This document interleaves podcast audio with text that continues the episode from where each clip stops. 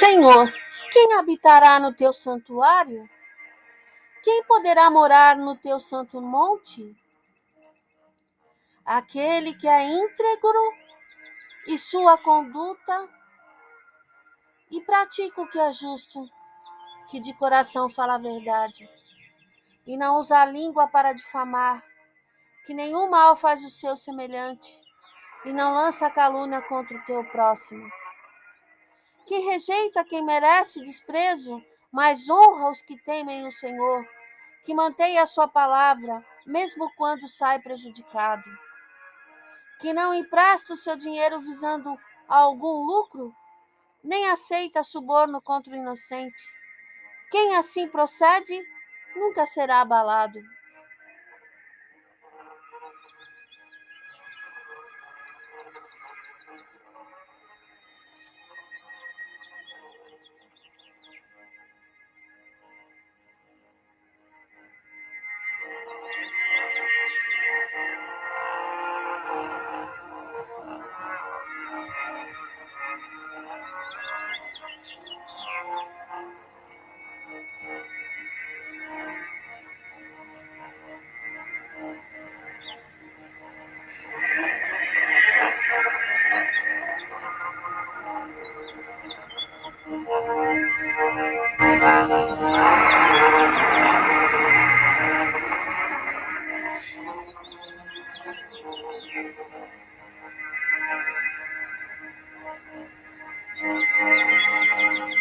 Yes, sir.